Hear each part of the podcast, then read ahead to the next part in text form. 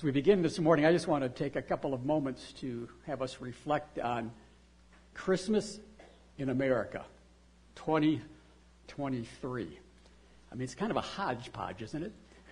I mean, if some alien came from outer space to the United States of America and looked around at what's going on, uh, do you think they would understand the significance of that time? It's kind of really a, a hodgepodge of, of events the simple story of a Jewish virgin giving birth to the Son of God, Jesus, the God of the universe, the promised Messiah.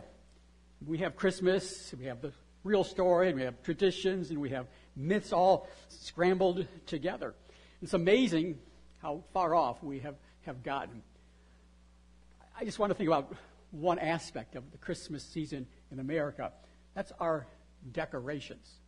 You ever think about how we decorate for Christmas? Uh, yesterday evening, on a nice 55 degree Saturday night in December, we walked around our neighborhood. I'm going to show you just a couple of pictures of, of what we saw. I mean, if you go to Princeton Estates, where we live, uh, I wish I could have shown you the whole story because those lights flash. I'm, I'm, glad I didn't live across the street from them. It'd be hard, kind of hard to fall asleep at night. And then, if you think I'm exaggerating, the next one, I've really the picture just doesn't do it justice. It's on Effingham Street if you want to go see it. You can ask uh, um, Matt and April where it is. I mean, this is from one angle. I couldn't get the whole thing. And my daughter, who does live across the street, said they're not, they're not finished building the scene. I mean, there are multiple Santa Clauses. I mean, there are all kinds of creatures that are flying around. There's, there is a nativity scene in, in the front. And up above the garage, you can't really see it, but it's got the number of seconds left days, hours, and seconds left until midnight on Christmas. And then there's our shopping, the money that we spend on Christmas. I have these figures, got them online. I know we don't always believe what we get on online, but this is the best I could find. It said that in the United States last year, we bought 32 million Christmas trees. And it said that if you would lay them all down one by one, end to end, it would cover 46,600 miles. And according to Dave Ramsey, he gave us some figures on money that was spent. This one just blew my mind. Americans spent $886.7 billion last year.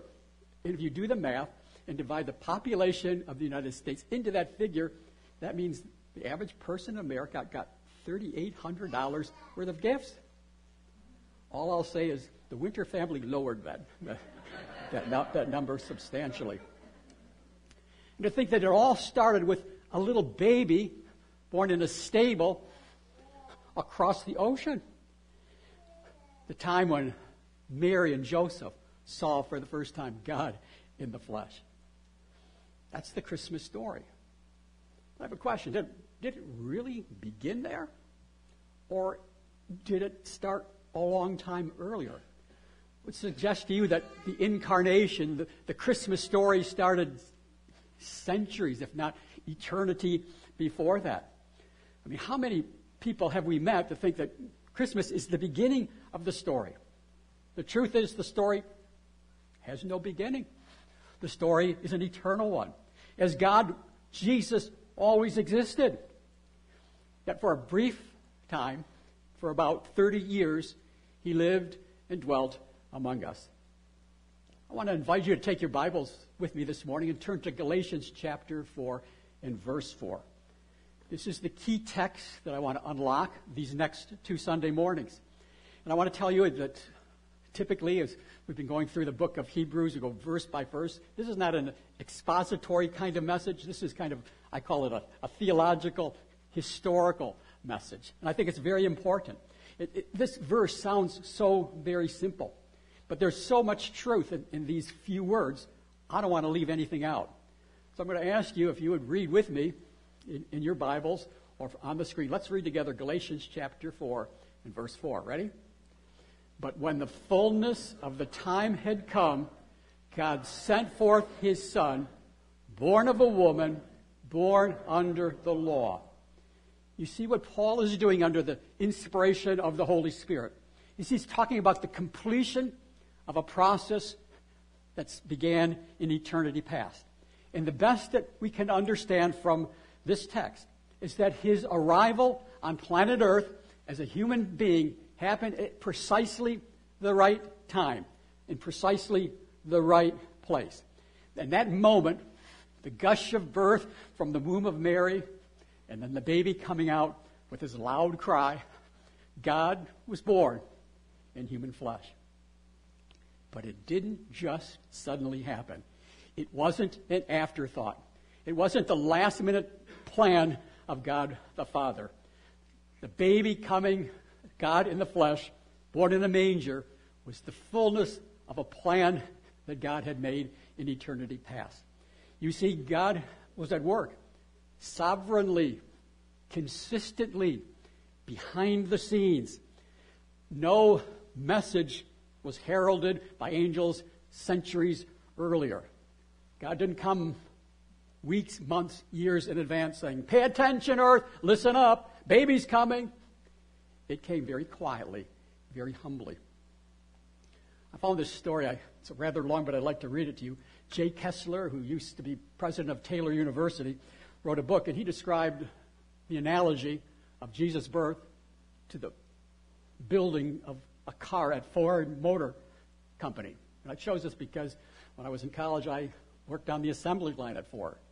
I lasted a whole three weeks before I decided that that is not the job for me. But here's the story he writes. He said, Most people, when they think of Christmas, think of camels, swaddling clothes, and a manger. But I think of a Ford motor plant. One year I toured a plant and I watched them assemble cars. It was an eye opener. I always had the idea that Ford just guessed how many cars they needed and made that many.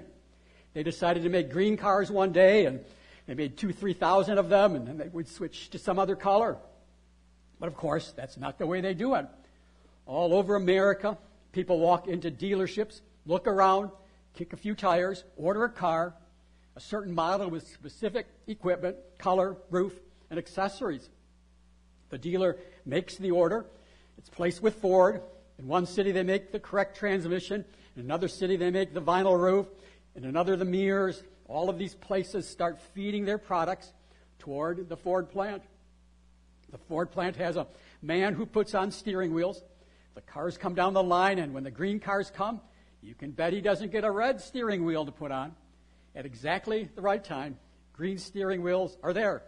He reaches out, grabs one, sticks it on.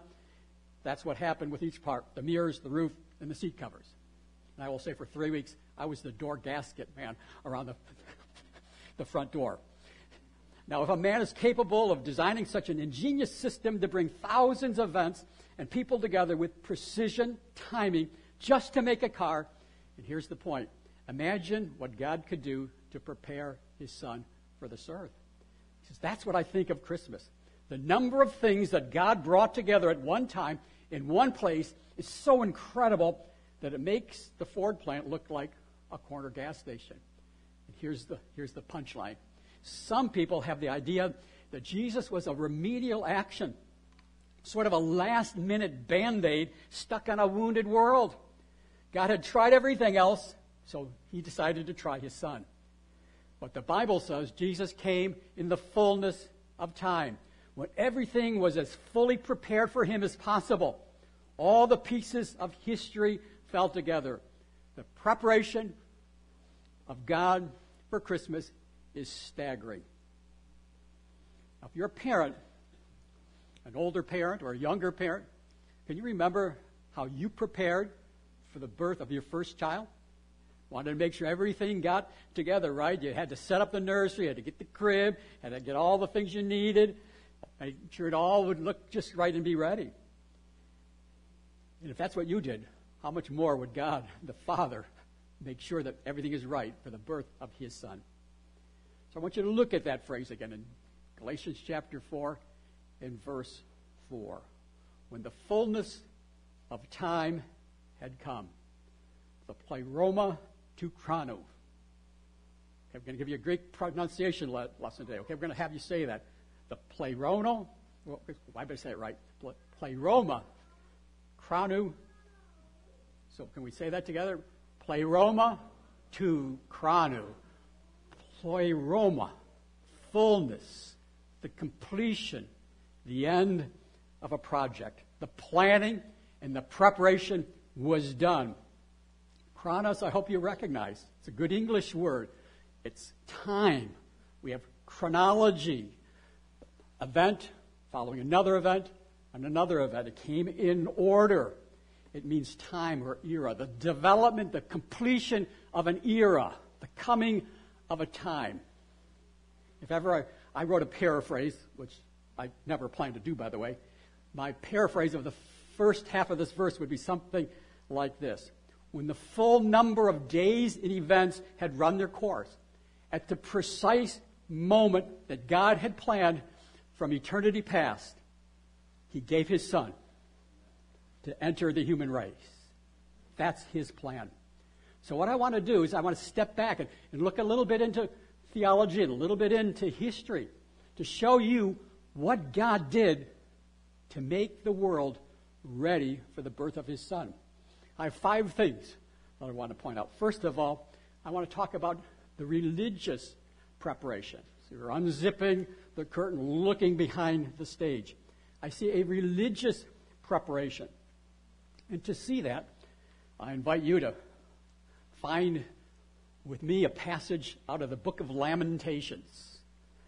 Lamentations. It might take you four or five minutes to find it, but it's right there. Isaiah, Jeremiah, Lamentations, Ezekiel. Now, the women's Bible study and the men's Bible study, we've, we've looked at Lamentations a little bit. But let me remind you, Lamentations is associated with the prophecy of Jeremiah. 52 chapters where Jeremiah, known as the weeping prophet, warned Israel about their idolatry, and if you didn't, didn't turn back to the Lord, you're going to go into captivity. And he pleaded with them like no other prophet pled. And yet they rejected his message. They thumbed their noses at God. And Jeremiah wept as Nebuchadnezzar and the Babylonian Empire came into the area of Palestine and destroyed the nation. It began what we call in history the Babylonian captivity. And there were the Jewish people who loved their freedom, now forced to live as aliens, hostages, captives in a foreign land. So in, in Lamentations, Jeremiah is writing his lament. That's how it gets its name. It's lamentations, lamentations. Five chapters of sadness because of God's discipline. Now look at how it begins in chapter 1, verse 1. Jeremiah cries, How lonely sits the city that was full of people! How like a widow she has become! She who was great among the nations, she who was the princess among the provinces, has become a slave. Now, to help you picture this, try to think about what it would be like if this were America. Think about this in, in, in our terms. Look at verse 2. It says, She weeps bitterly in the night with tears on her cheeks. Talking about Jerusalem. All, among all her lovers, she has none to comfort her. All her friends have dealt treacherously with her. They've become her enemies. Judah has gone into exile because of affliction and hard servitude. She dwells now among the nations, finds no resting place. Her pursuers have all overtaken her in the midst of her distress. The roads to Zion mourn, for none come to the festival. All her gates are desolate. Her priests groan. Her virgins have been afflicted, and she herself suffers bitterly. Her foes have become the head. Her enemies prosper, because the Lord has afflicted her for the multitude of her transgressions.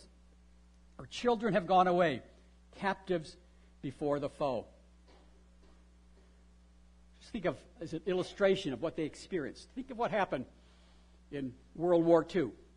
I read about what took place when Nazi Germany conquered, defeated France, when the city of Paris fell. There was a picture that I, I, I couldn't really get my hands on. I would show you of the French population in Paris weeping as the swastika was raised on one of their hotels. That's what's happening here. That's what happened in Judah. They're marched out of their country, They're brought to Babylon, of all places, where they're to live under the boot of a Babylonian godless people. I want to flip over from Lamentations, flip back to Psalm 137. Psalm 137 picks up the same theme.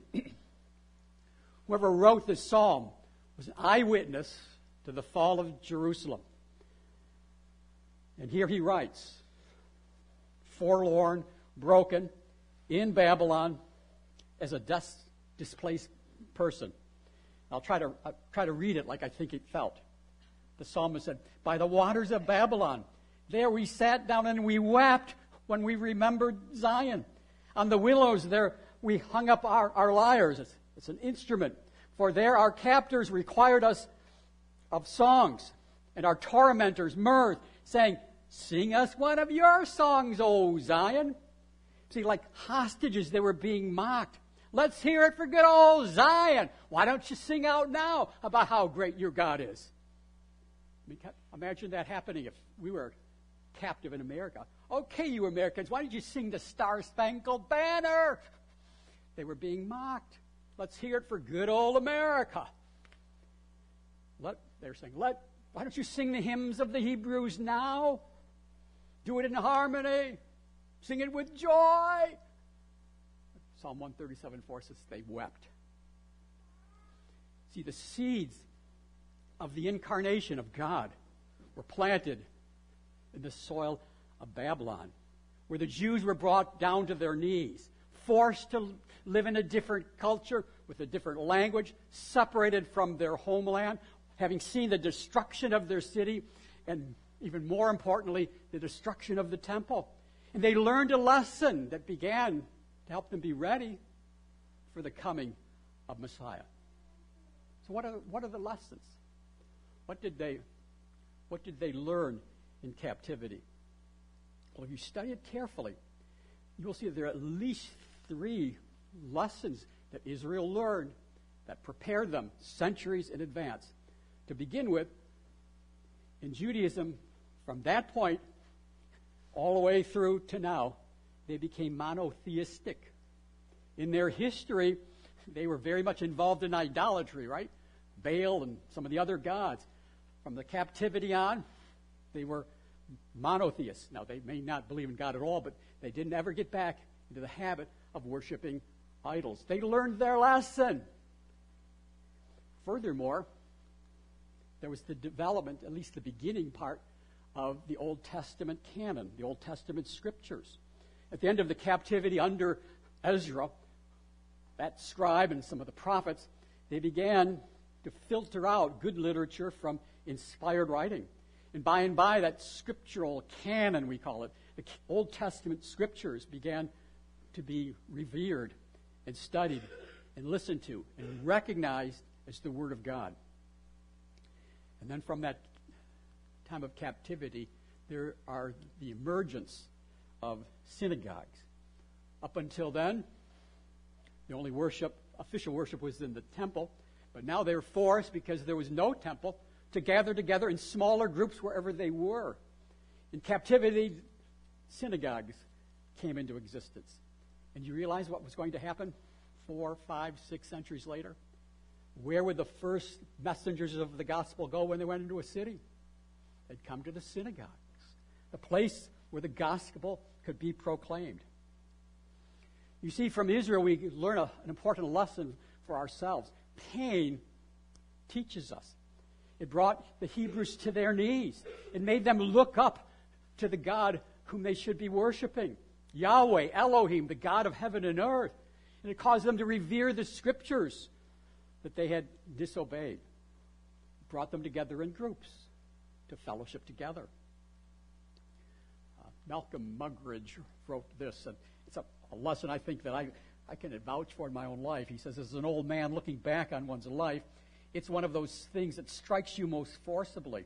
That the only thing that's taught one anything is suffering. You don't learn, he says, not success, not happiness, not anything like that. The only thing that really teaches one what life is all about, the joy of understanding, the joy of coming in contact with what life really signifies, is suffering. We learn in suffering. So I just stop here. Are you learning that? You that are suffering? You that are going through hard times? Are you learning to know the only one who gives us genuine hope? When you feel crushed, broken, confused, are you learning from that time of pain? Moments of your affliction. The prophet Nahum says, His way is where? In the whirlwind and the storms and the clouds are the feet, are, are the dust of his feet. These Jews learn from suffering. When the fullness of the time came, when the opportunity opened up, God gave his son. And part of that process in being ready was recognizing who God was, beginning at the time of captivity. Now, the second one may not seem quite so important, but I want to talk a little bit about transportation. It wasn't long before God judged the Babylonians, and he used the Medo Persian Empire to be his next preparation of preparation for the birth of Christ. In the book of Ezra, it begins by God moving in the heart of King Cyrus to issue a decree to allow all the exiled Jews to return back to their homeland. And there he re- then he released the captives, allowing them to return. But the Persian Empire made another contribution to what was going to take place in the future. They were the first people to build regular roads. I mean, think interstate highway system. They, they made roads that connected three continents. They connected Asia with Europe and, and Africa. Three continents built many new roads. They also the first country to actually develop a, p- postal service. The roads facilitated communication. They were u- their roads were used by merchants and politicians and armies. And the most famous was, was a royal road that went from Susa, the capital, and traveled 1,500 miles to the Aegean Sea. And then it said that they had, they fought ahead and they had stations for their horses every 15 or 20 miles so that they could, could relax and, and, and take some time in the travel there. So what? I mean, you're not here to listen to a history lesson this morning, but what, did, what good did that do?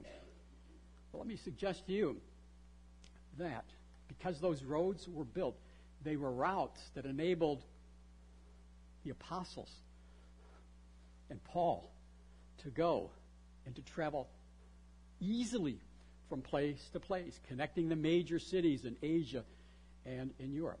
God orchestrated this building project to prepare his transportation system so the gospel could be more easily spoken and declared. And there's a cultural preparation. If you remember your ancient history class and in school and dust off some of those books, you'll find that there was a period of time of 400 years that we call the intertestamental period, the, the dark time when there's no prophet giving us the Word of God. And in that so called dark time, there arose in Macedon, in, in, in, Greece, a man named King Philip II. He had a son, became a very famous leader, a brilliant son, who literally had ruling the world in his mind. His name was Alexander, and he desired to conquer the world. And 12 years later, he pretty much conquered the western part of the world. And he died in his early 30s, a, young man. One historian writes of him, he says, so significant and so permanent was the influence of the conquest of Alexander that the whole entire world became Greek. Now listen, Greek it was in culture, in philosophy, in its institutions, its art, its architecture, its patterns of life, and especially its language. It was Alexander the Great that said, if, if you're under my rule, you're learning Greek, whether you want, want to or not. He, he gave this confused world with different cultures. He says, we want to communicate. We're going to communicate in the same language. And since I am the conqueror, you're going to learn my language. And the world became Greek in, in every way. And what that did, in 280 BC, there was a group of Hebrew scholars who gathered together and translated the Old Testament from Hebrew into Greek. Well, why'd they do that? Because so many Jews didn't speak Hebrew anymore. They want to know the scriptures, they would read it in, in Greek. Septuagint refers to the number of, of, of 70 who did this. And it was the Septuagint, the Greek translation of the Old Testament, that was used by Jesus and by, by the apostles and by the writers of the New Testament. Now, I thought to myself, do you think that Alexander knew what he was doing right then? Do you think he knew that he was actually being used by God? See, when the, when the New Testament was written, it was in Koine Greek. And to this day, it's well known that the original text in our Bibles in the New Testament was in Koine Greek. All that is done in preparation, the fullness of God, that great moment. Alexander thought he was conquering the world. Alexander was preparing the world to hear the gospel of Christ. In fact, he was simply a pawn in God's sovereign hand. And then there's the political scene. Now, if you love history, some of you do and some of you don't, but the political scene for the coming of Christ is so ripe. Know, to us, very proud Americans, we think that history rises and falls in Washington, D.C., and there's no more important room than the Oval Office of the White House. But that's a fact for today. There was a time in history, there was a little boot shaped nation in the middle of the Mediterranean Sea that was the nerve center of the world. It's the city where emperors sat and where emperors ruled. If you wanted vast kingdoms, worldwide kingdoms, uh, the Roman Empire would qualify. You could find you could go to the west it went to the Atlantic. You could go to the north and went up to the British Isles. You could go to the east and you end up at the Euphrates River in Asia. In the south, you go down to the Sahara Desert. A vast kingdom or three continents, much of what we call the, the Western world. It was under the, the disciplined, strict rule of Rome that there came to be what in Latin is the Pax Romana, the peace of Rome. Yep, it was enforced peace, but it was, was peace. Rome virtually eradicated piracy from the seas and robbery from the streets. And in doing that, God prepared the world for the walking, the travel, and the writing of the scriptures. Persian roads, Greek language, and Roman peace in their travel. And at this time, one of these roads went from northern Palestine to southern Palestine. And here we have Luke chapter 2. So take your Bibles. Now let's get to the Christmas story in chapter 2 of Luke. Having research, done his homework, Luke gives us some political information. Luke is, gives us a lot of historical details to show the, the accuracy of the story. And he talks about, let's look at chapter 2 and verse 1. In those days, a decree went out from Caesar Augustus, the August, the great czar, king, that all the rules should be, all the world should be registered. The, the Roman Empire, there's going to be go- a government edict given by the king. Verse 2. Since this was the first registration when Quirinius was governor of Syria. Luke includes all these names that are difficult to pronounce. He, puts, he helps us put all together the, the background. These are historical, political events that took place, but fit perfectly into the prophetic plan that God had revealed. In verse 3, it says, And all the world went to be registered, each to his own town. So you know the story. Here we had a couple that was living up north in, in Nazareth. And Mary is, what, eight, eight and a half, eight and three quarter months pregnant. She'd married her, her husband after becoming pregnant. Joseph, as you know, had nothing at all to do with the pregnancy. He's as confused as anyone could be. All he knew is that an angel said, What is in the womb of your betrothed Mary is from the Spirit of God. And he believed it. He believed it. So out of the blue, here comes an edict from Rome that says, You need to go down to Nazareth. And he makes a decree. You have to go from Nazareth, you have to travel down these roads, down south, to your ancestral home, back to the city of Bethlehem. And that he would have to do that. And for whatever reason, probably she didn't want to be alone, Mary went with him. What a perfect plan. God's plan was no, my son's not going to be born in Nazareth.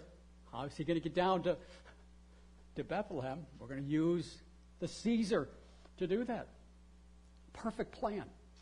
That's, that's what excites me about this. All these little things God's putting together to weave the perfect plan that He has made in eternity past. I don't want you to miss that. Now, I want us to look in a different place. 700 years before this, there was a prophet named Micah. And I'm kind of guess, and I'm sarcastic right now, I'm going to kind of guess Caesar Augustus didn't ever read Micah. Would that be a fair thing? And he wouldn't have cared had he read that. The only thing he was thinking about was more taxes. He's a government. More tax. How can I get? How can we get more funds? But what he was doing was fulfilling the prophet who spoke 700 years earlier. And in Micah chapter 5, in verse 2, it says this He says, But you, O Nazareth, right? O Bethlehem, Ephrata, you're too little. You're such a small little village to be among the clans of Judah. But from you shall come forth for me one who is to be ruler in Israel, whose coming forth is from old, from ancient days. What's that saying? His birth isn't the beginning. He's from ancient times. He's from eternity. He's been here forever. Therefore, he shall give them up unto the time when she who is in labor has given birth. Then the rest of his brothers shall return to the people of Israel. And he shall stand, and the shepherd his flock, in the strength of the Lord, and the majesty of the name of Yahweh his God, and they shall dwell secure. For now he shall be great to the ends of the earth, and he shall be their peace. Not Pax Romana, but Pax God, the peace of God. You know what that tells me? That the great Caesar Augustus was like a piece of lint on the page of your history books. He's looking for taxation. God's preparing the world. I mean, I, I love stuff like this. We see the sovereign hand of God. And we are nothing more than gloves in the hand of God. That's why I love these old, some of these old hymns. One old hymn goes this way God moves in mysterious ways, his wonders to perform. He plants his footstep on the sea and rides upon the storm. Deep and unfathomable minds have never faintly skilled. He works together his bright design and works his sovereign will. At exactly the right time, the pleroma to chronou, the fullness of the time, God sent forth his son. So let's summarize it. The Pax Romana kept them safe as they traveled the Persian roads. The Persian roads meant that they could travel more quickly from place to place. The language that was now used, they didn't have to have what so many missionaries have to do is learn a new language to preach the gospel. They spoke Greek. They were able to talk. Thanks to Alexander, thanks to the plan of God. And the Hebrews were more ready than ever because they'd gone through the awful time of captivity. And there was a longing, you can read, there was a longing in the, these centuries for the coming of Messiah. I left the best one for last the biblical, the scriptural preparation. Micah 5 is far from the only passage in Scripture that talks about the coming of Messiah. It's just one of many. As a matter of fact, you know what Jesus said? He said on the road to Emmaus, he said, all of the Old Testament, all of the law and the prophets and the Psalms speak about me. And in Genesis, he's presented as what? The seed of the woman. In Exodus, he's the Passover lamb. In Leviticus, he's the atoning sacrifice. In Numbers, he's, he's the brazen serpent lifted up on the pole. Remember, Jesus uses that in, in John. He, he says, As Moses lifted up the serpent in the wilderness, so must the Son of Man be lifted up. That whoever believes in him, this is the good part, whoever believes in him may have what? Everlasting life. That's John 3 14 and 15. And then comes the verse that you know. But it starts with the brazen serpent. In the, in the book of Deuteronomy, he's the prophet that's been promised. In Joshua, he's our unseen captain.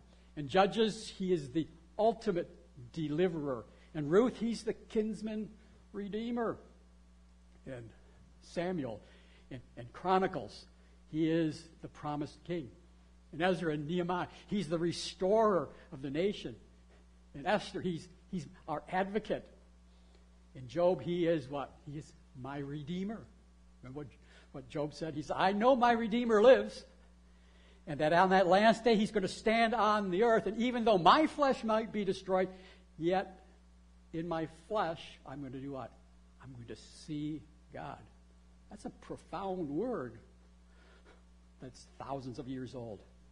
In Psalms, he's our shepherd. He's our all in all. In Proverbs, he's, he's our wisdom. In Ecclesiastes, he's our goal. In the Song of Sol- Solomon, he's the one whom we love.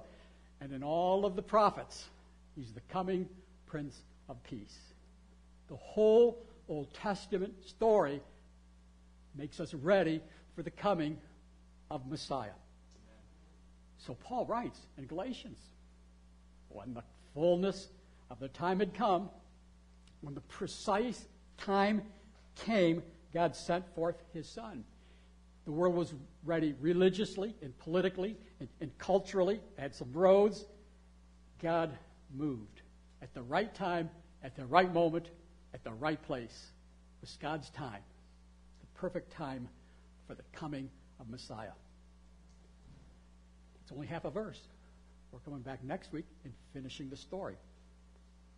But I want to make sure before we finish what does that have to do with you? What does that have to do with me? What difference does it make in, in, in Kentwood, Michigan in, in 2023? Let me ask you this question uh, Do you think you're an accident? Do you think your arrival on planet Earth was a decision that maybe, maybe you were an accident? Your parents called you, you were an accident in their family. Uh, if you were an accident, you're the only accident that has ever happened. God doesn't know anything about accidents. You think you just happen to be on planet Earth today? You, you think there's no reason that you came this morning to, to, to Kentwood Baptist Church to hear this message? I mean, I'd like to say a, a word that maybe we not ought to say from the pulpit, but I'll say, you're crazy.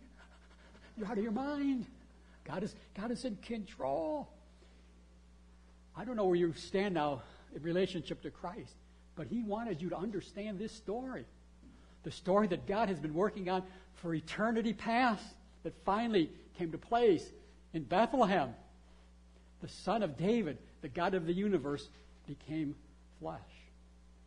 That's the foundation of, of the gospel.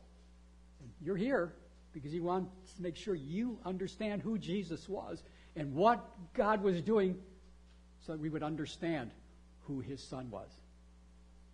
So I don't know where you stand, but maybe for some of you it's the time for your second birth, your, your new birth. You're here and you're alive, you're physically alive. Without Christ, you're spiritually dead. You're separated from, from God.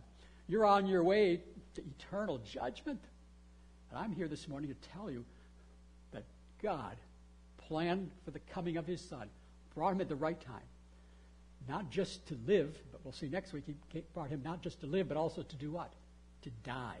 To die on the cross, to shed his blood for your sin. and all of the events of history, just like a glove on the hand of, of God. So maybe it's time for you to say, Wow, God did that for me. I want to come and to trust in the one who gave his life for me. Simply, the, the Bible makes it clear that coming to know God is simply an act of your faith. Recognizing your rebellious heart, your unworthiness, the depths of your sin, and believing that what Christ did for you in giving his life, coming here to set aside all of the prerogatives he had in heaven, coming to this earth so that he could die for your sin. We're going to conclude in just a minute with a song that's going to end. Come to my heart, Lord Jesus. There's room in my heart for you. And I trust this morning that that will be a decision if you don't know Christ that you may make. If you do know the Lord, just an opportunity this morning to thank God for the way He worked in putting His plan into being way before Christmas Eve. Let's bow together and let's pray.